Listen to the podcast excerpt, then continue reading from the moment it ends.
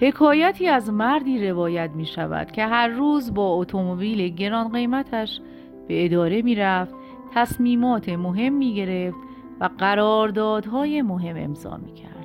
این مرد مهم اغلب از نهارهای کاری که با مشتریانش می‌خورد لذت می برد و می کوشید که حواس میهمانان با نفوذش از منظره نامطلوب گدایان در خیابان شهر پرد شود. یک شب بعد از یک روز پرمشغله کسب و کار بسات کیفش را جمع جور کرد تا برای شامی که در خانه منتظرش بود برود.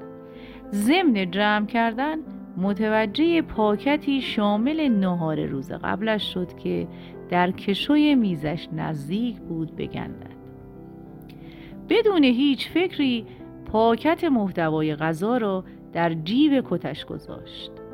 نیازی نبود که در کشوی میزش مانده و فاسد شود. وقتی به طرف جایی که ماشینش را پارک کرده بود می‌رفت یکی از گدایان خیابان را دید که در روی پله خود را لای پتوی کهنه پیچیده بود.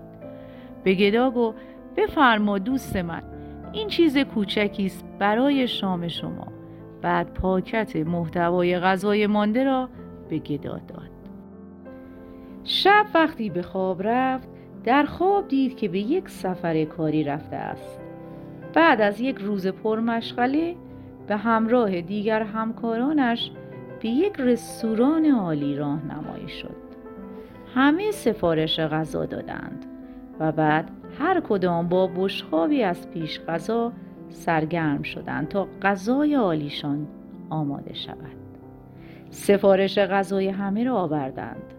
در مقابل هر کس یک غذای عالی گذاشتند.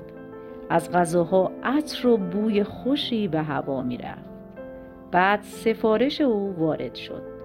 مستخدمی بشخاب کوچکی شامل غذای ماندهی که به گدا داده بود در مقابل وی گذاشت.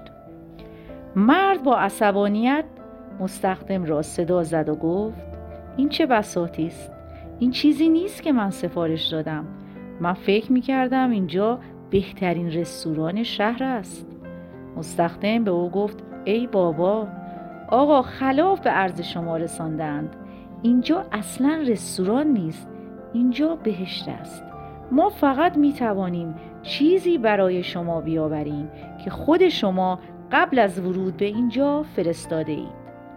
من خیلی متاسفم اما وقتی زیر اسم شما را بررسی کردیم بهترین چیزی که توانستیم پیدا کنیم این غذای مانده.